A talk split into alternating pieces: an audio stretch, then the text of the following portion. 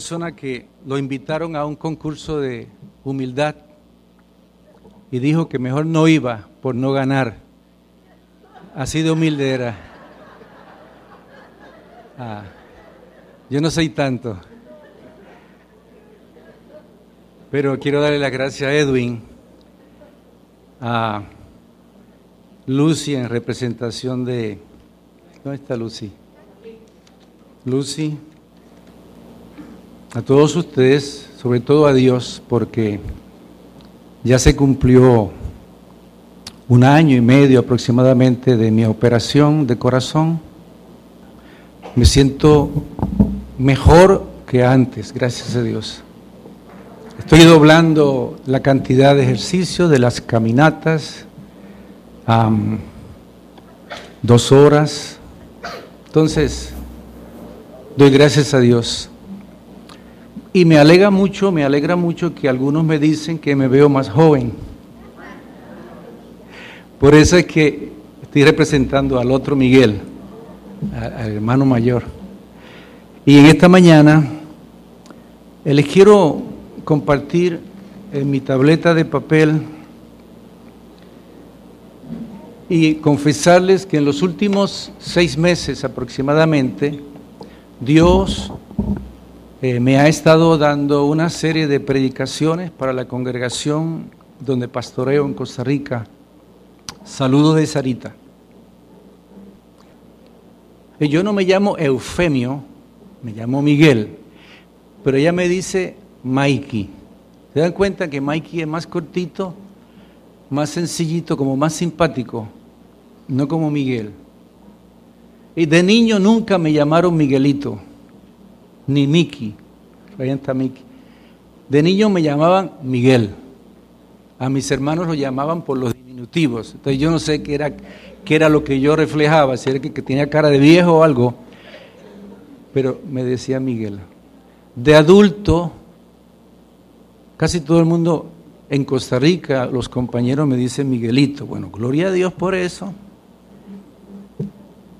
Es. Uh, es bonito tener un esposo que se llame Efren, nombre cortito y bonito. Edwin, cortito y bonito. Todos conocen la figura de literatura que se llama eufemismo. Nosotros los seres humanos somos muy dados a usar eufemismos para facilitar situaciones, esquivar otras, disimular de alguna manera confrontaciones o definiciones un poco serias. La dueña, el dueño del local donde nosotros nos reunimos allá, ella se llama Rosita.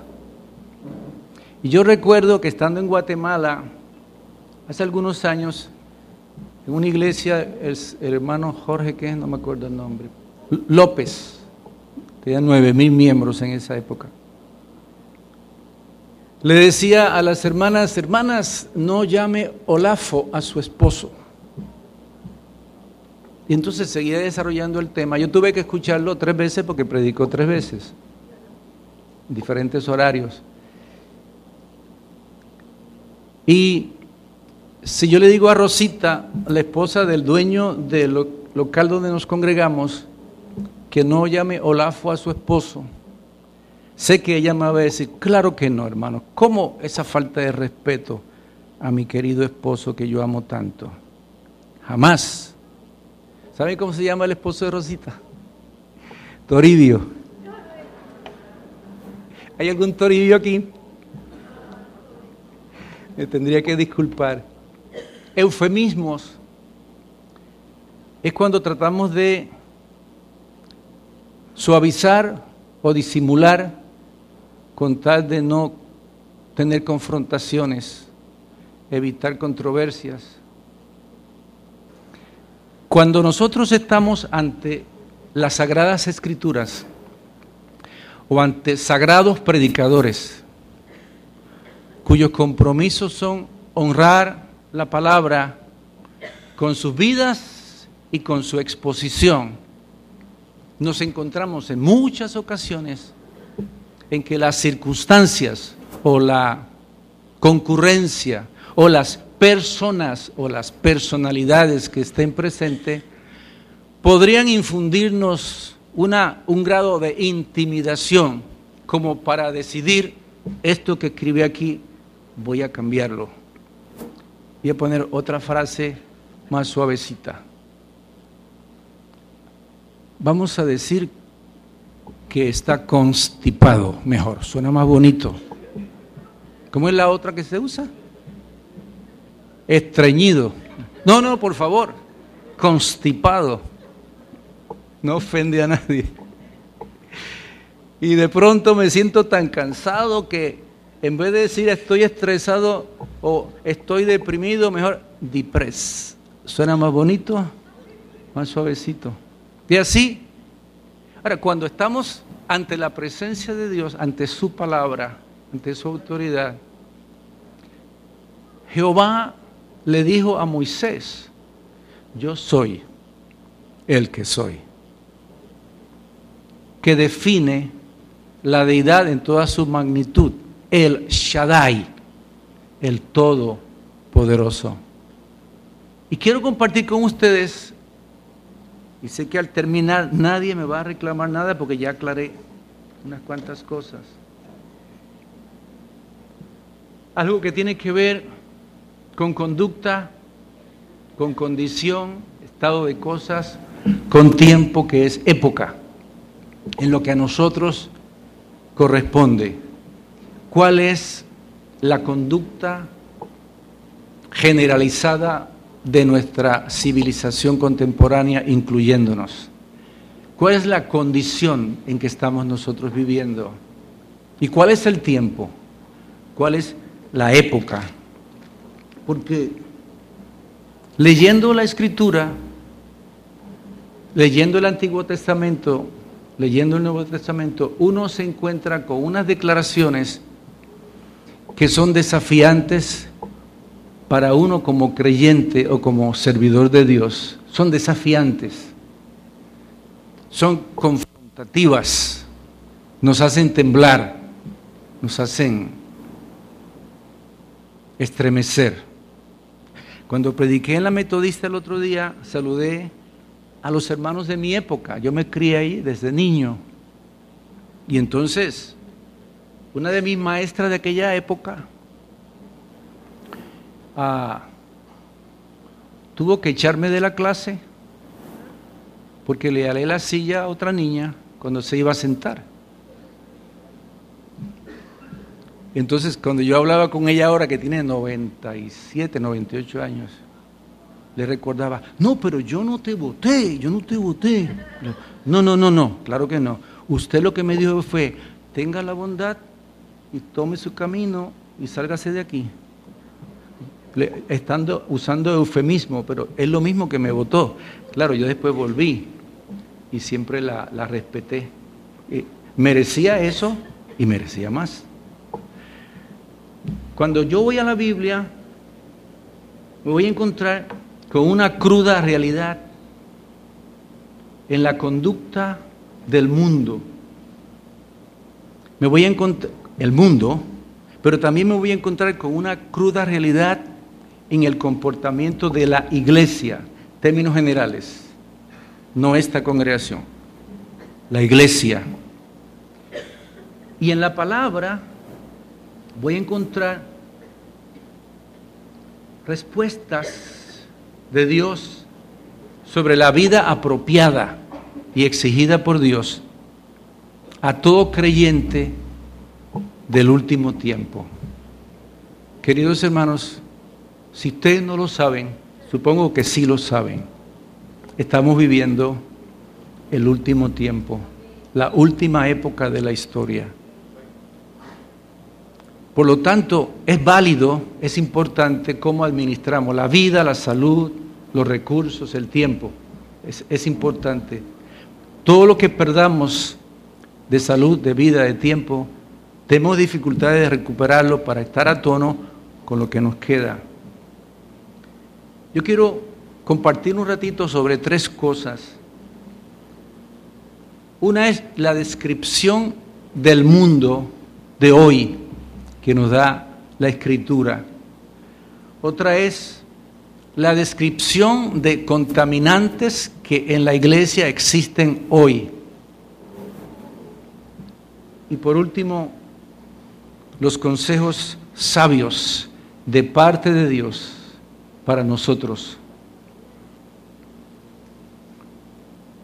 Cuando los profetas antiguos y Jesús hablaba de los últimos días, establecía unas declaraciones descriptivas como unos perfiles que definían, identificaban al mundo del último tiempo y también identificando a la iglesia del último tiempo. Vean Apocalipsis capítulo 3, la última iglesia de la Odisea. Pero también Dios en su misericordia incluía en ese menú unos consejos suyos, sabios, oportunos, necesarios para el mundo y para nosotros como iglesia. Yo les confieso que hacía tiempo que yo no experimentaba temor y temblor ante la presencia de Dios. Era para mí común y corriente arrodillarme de madrugada a adorar a Dios y orar durante una o dos horas, adorar al Señor. Pero en el último tiempo estoy sintiéndome con temor y con temblor. Me siento estremecido por lo que existe, por lo que hay, por lo que ocurre y por nosotros, su pueblo. Recuerden que esto se lo di a la congregación que yo predico. Esto no fue confeccionado pensando en ustedes. Pero yo sé que el Señor que me lo dio estaba pensando en todas las congregaciones del mundo y toda la gente. Yo no me sentí ofendido cuando Dios me lo estaba diciendo a mí, tampoco los hermanos se sintieron ofendidos cuando yo se lo comuniqué. Pero sí es bueno momentos de estremecimientos. Imagínense, si yo fuera turista visitando a Puerto Rico y Arecibo por primera vez, esos anuncios tan bonitos, ¿qué querrán decir? Eso quiere decir benvenuti bienvenido, welcome. Vamos a preguntar, ¿qué muchos hay? ¿Qué, qué palabra más bonita? Tsunami. qué bonito. Pero luego descubrimos que eso es maremoto. Oh, es que suena diferente. Es más bonito decir tsunami. ¿Cómo se llama lo que se come? Que es una comida japonesa enrollado de sushi. Es bonito, sushi. Parece a tsunami. Pero es la cruda realidad que lo que está diciendo ahí es que está mostrándole rutas para un maremoto. ¡Wow! ¿Para qué ponen tsunami? para no asustar mucho, pero no va a hacer ninguna diferencia. Le van a preguntar a usted qué, qué va a hacer cuando de pronto se enfrente con él. Le dieron 10 formas de escapar. Y cuando le preguntaron, ¿qué es lo primero que usted va a hacer? Voy a salir corriendo. Bueno, pero ¿para dónde? para donde sea. No para donde sea, no, porque si corres para el mar, la cosa está mal, tiene que ser para allá, para la montaña, en el momento del susto. Ustedes saben que en, el capítulo 4 de los Hechos, ah, los hermanos hicieron una oración reunidos en una casa, pidiendo por Pedro y por Juan, pero no orando para que no se siguieran metiendo en problemas, porque estaban metiéndose en problemas cada vez que los arrestaban por predicar la palabra, para que los quitara el Señor, tranquilízalos. No, no oraron por eso. Más bien, llénalos con poder y a todos nosotros para que señales y milagros y prodigios sean hechos en tu santo nombre. Wow. Y cuando terminaron de orar, el lugar en que estaban congregados tembló. tembló. Estaba predicando un día allá en Costa Rica y de pronto comenzó a temblar. Yo me quedé mirando a los hermanos para ver sus reacciones. Ya yo me acostumbré, hasta que comience a caerse todo, yo entonces busco a dónde meterme. Pero veía las caras de algunos serios, otros preocupados y algunos tenían las manos puestas así, las, las rodillas listas como para levantarse. Y dije, hermanos, tranquilos, no va a pasar nada. Eso es un amén de Dios a lo que yo estoy predicando. Quédense tranquilos. Y eso fue lo que hizo ahí en el capítulo 4 de los Hechos.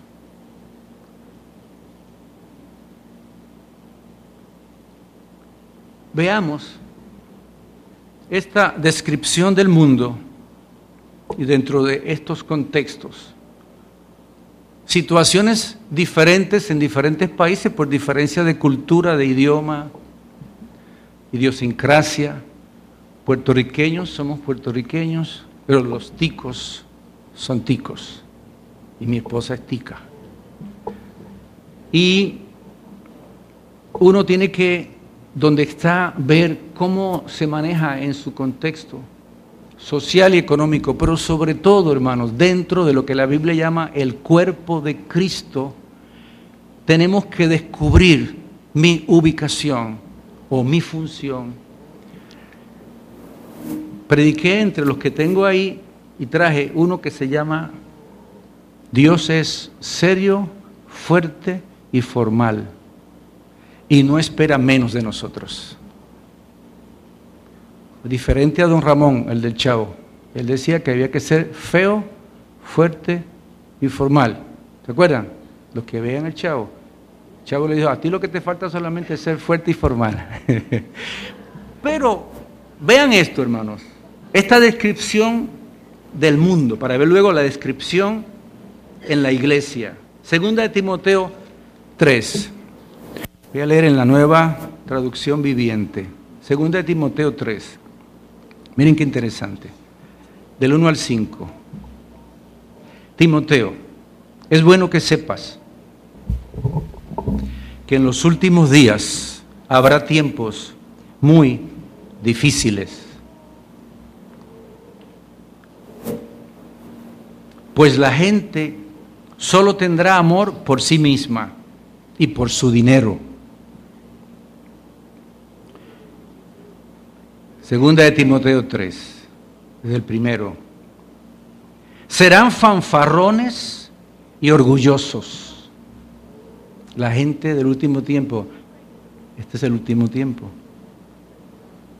Se burlarán de Dios y serán desobedientes a sus padres y malagradecidos yo me detenía a veces cuando leía y le decía, hermanos, no estoy leyendo el periódico, estoy leyendo la Biblia. No considerarán nada sagrado. O sea, la palabra sacrilegio desapareció. Es permitido toda ofensa a lo que tenga que ver con Dios. En esos tiempos en los que vivimos. No amarán ni perdonarán calumniarán a otros y no tendrán control propio, dominio propio. Serán crueles y odiarán lo que es bueno. De pronto digo, pero ¿estoy leyendo el periódico o estoy leyendo la Biblia?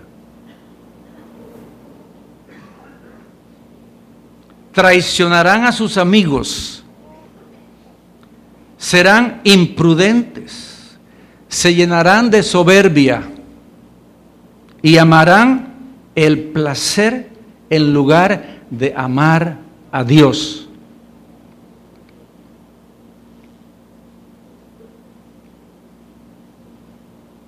Actuarán como religiosos, pero rechazarán el único poder capaz de hacerlos obedientes a Dios. esa es una descripción. No he leído la, rúbrica, no la he leído.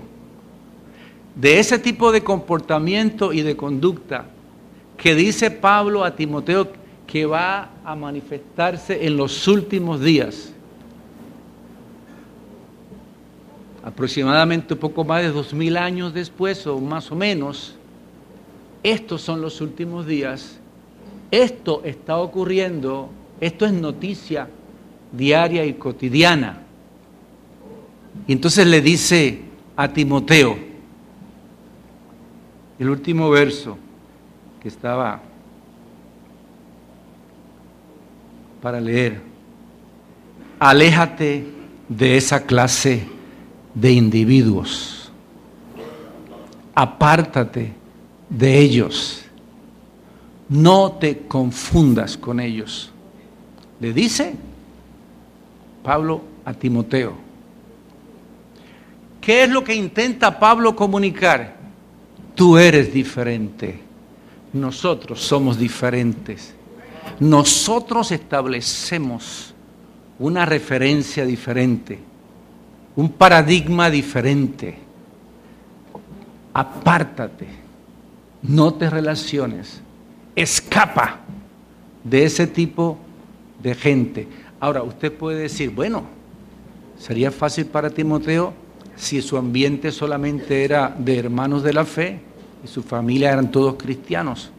Pero yo tengo un trabajo así, unos compañeros así, estoy en una universidad así, en una escuela de esta manera, vivo en un vecindario de estas características, etcétera, etcétera. ¿Qué le podríamos decir a Dios con estos argumentos? ¿Puedo o no puedo? Bueno, las circunstancias que que Pablo narra diciéndole a los filipenses eran mucho más incómodas y más difíciles que cualquiera de estas, y él podía decir, todo lo puedo en Cristo que me fortalece. Yo puedo decir entonces, en Cristo yo puedo establecer mi área, mi estilo, mi vida. Y con la palabra yo puedo explicar la razón de por qué soy así. Y con mi ejemplo, yo puedo demostrar, hacer demostrativo de que somos diferentes.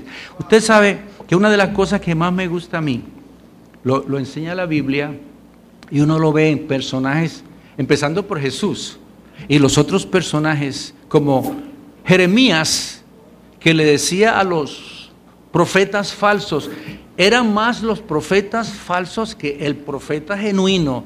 Y el rey escuchaba más a los profetas falsos que al profeta genuino. Estaba él en una ah, condición de minoría. Pero les dijo a todos ellos, si ustedes hubiesen estado en el consejo de Jehová, hubiesen visto y oído la palabra de Dios, y no hubiesen dicho todos esos disparates. Esos profetas proclamaban y el rey le prestaba atención. Y el único que trajo un mensaje totalmente diferente, minoría, un hombre, contra otro montón de personas que se están diciendo representantes de Dios. Sufrió mucho Jeremías esa, esa condición, pero Dios lo honró a él, al plazo que fuera nosotros estamos viviendo unos días con un mundo que tiene unas facilidades persuasivas para enrollarme o enrolarme, para atraerme y obligarme. Entonces yo tengo que ponerme de pie y decir, Señor, ¿quién soy? ¿Qué soy? ¿Para dónde voy? Yo he descubierto, y usted probablemente también, que los pecadores se dan cuenta cuando un hijo o hija de Dios vive pegado a Él, lo conoce y lo identifica, lo sabe. Más los hermanos, los hermanos debieran de reconocer a los hermanos y las hermanas que viven en la presencia de Dios, que viven la vida de Dios porque hacemos la diferencia y nos queda poco tiempo para hacerlo. Entonces, en mi casa, en mi escuela, en mi universidad, en mi trabajo. Yo no puedo dejarme arropar para que no me critiquen. Yo tengo que establecer mi lugar. Este soy yo, con amor para todos, con tolerancia, con comprensión, con respeto, pero no puedo negar lo que soy, la vida que tengo. No puedo negar lo que sucedió en la cruz por Jesucristo en mi favor, para darme vida eterna. No puedo negarlo.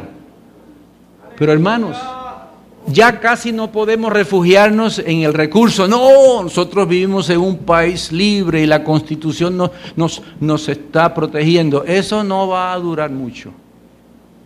Las leyes cada vez van a favorecer más al pecador, al perverso, al corrupto, al inmoral, al indecente. Y yo voy a verme en minoría pero tengo dentro de mí al Todopoderoso Dios que me sustenta con su brazo derecho, que me honra, honra a los que le honran. Y si yo me avergüenzo de confesarlo delante de los hombres, Él dice que un día Él se va a avergonzar de confesarme a mí delante del Padre. Yo no puedo permitir eso. Estoy hablando de esa condición, esa conducta que dice aquí que realmente estremece. Pues bien, veamos por otro lado la conducta descrita en la iglesia de este tiempo. Por supuesto, está generalizando. No todos, ustedes no. Primera de Timoteo capítulo 4. Vamos a leer otra vez el periódico. Perdón, la Biblia. Primera de Timoteo, capítulo 4. Ahora bien, él en el otro pasaje le estaba diciendo a Timoteo lo que de parte de Dios él tenía, como a través del don de ciencia. Ahora dice, ahora bien, 1 Timoteo 4, el Espíritu Santo nos dice claramente que en los últimos tiempos algunos se apartarán de la fe verdadera. Está hablando de creyentes en iglesias, practicando la fe verdadera. De eso dice, en los últimos días algunos se apartarán. Reina Valera dice, apostatarán. Wow. Uno dice, pero Señor, ¿será posible que en tu pueblo ocurra eso? Ocurrió en el pasado, ocurre en el presente, pero los últimos días van a tener una detallada conducta consistente con esas actitudes. Me aparto. Seguirán, este, este es el problema, al apartarse van a tomar otra dirección. ¿Cierto? Voy para allá con el Señor, pero decidí apartarme y para acá tengo que ir con otro tipo de Señor, otro tipo de experiencia, otro tipo de religión si se quiere. Y esos que se apartan aquí dice, seguirán espíritus engañosos, religiosos, enseñanzas que provienen de demonios. Sé que ese hermanito o esa hermanita apenas hace unos días estaba aquí siguiendo la enseñanza del Señor. De pronto, por las razones que haya tenido o las excusas, se va para el otro lado y allá va a prestar atención a espíritus engañosos, a enseñanzas demoníacas. ¿cómo, ¿Cómo uno puede entender que en un tiempo está en esta forma y el otro está en aquella otra forma, por la ausencia de intimidad diaria con Dios. La única garantía es intimidad diaria con Dios. Miren hermanos, aunque sea una hora en el día, mañana, tarde noche, enciérrese a adorar y hablar con Dios y exponer su vida, porque eso va a consolidar su fe, su confianza, a darle sabiduría. Usted va a estar, se le va a quitar el frío cuando esté en la presencia del Señor, en el calor, en la luz, en la pureza, en la virtud. Todo lo que Dios tiene, usted cerquita, se va a llenar de eso. Y cuando usted sale de ahí, los demás deben de notarlo. ¿Verdad? Como le pasó a una persona que pasó por un lugar y le dice a un amigo, wow, qué perfume tan rico el que tú, el que tú usas. Y dice, ¿cuál perfume? Ese que tienes. Pues yo no me usé ningún perfume. Sí, claro que sí. Oh, oh, me acordé que estuve en una consulta. Mi médico usa un perfume carísimo y estuve como una hora ahí y salí impregnado de ese perfume. ¿Cómo vamos a salir de la presencia de Dios? ¿Cómo? Perfume de santidad, de pureza, de poder, de sabiduría, de fe de Dios para sobrevivir, para vencer, para ser efectivo como testigo del Señor. Recuerden, Jesús enseñó y lo llamó discípulos, los entrenó, pero el día de Pentecostés los equipó y a partir de ese día se llamaban testigos, mártires. Nosotros debemos ya de estar en la etapa de testigos a las consecuencias que sean. Sigo leyendo.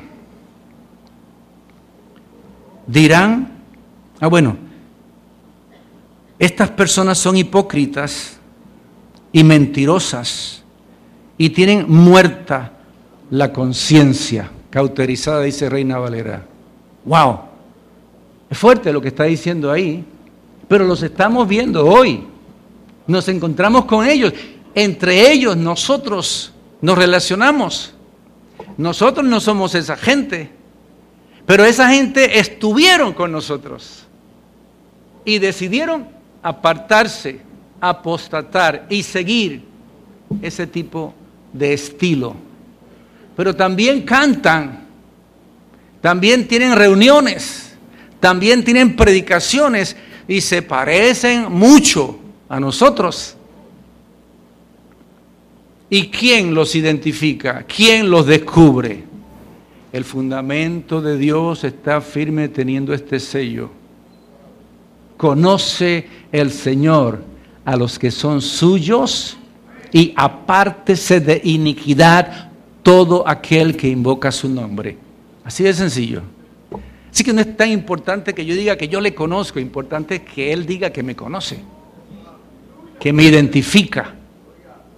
Y eso es porque el Espíritu de Dios está dentro de mí como testimonio de que soy su hijo. A esos viene pronto Jesús a llevarse en las nubes a su presencia. Prontito, eso se llama el arrebatamiento de la iglesia. Y dirán que está mal casarse. Oh, Edwin, lo que tú decías hace un rato, lo van a rebatir. Ya lo están rebatiendo. Casarse, olvídese, juntémonos Decía mi hermano, es que están amancebados. otro eufemismo. Ah, antes, no, está en adulterio, una querida, el querido. No, no, amancebados suena más bonito. Es lo mismo. Siempre la Biblia va a tratar de ser directa al señalar situaciones y al definir personas, perfiles.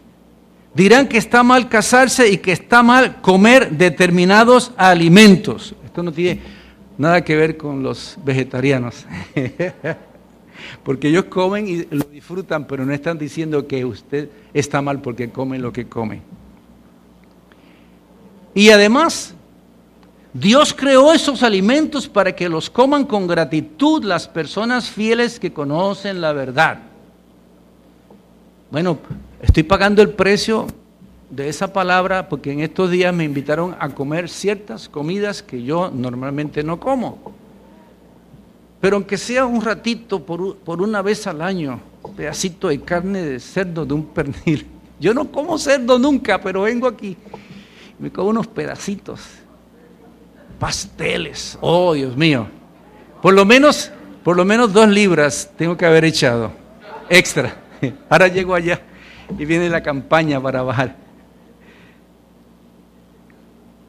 Yo no soy, no soy fanático, en mi casa no tengo carne roja ni tengo cerdo, pero usted me invitó a su casa, eso fue lo que me sirvió, dije, Señor, en el nombre de Jesús, la saboreo. Me parezco un poco Eduardo.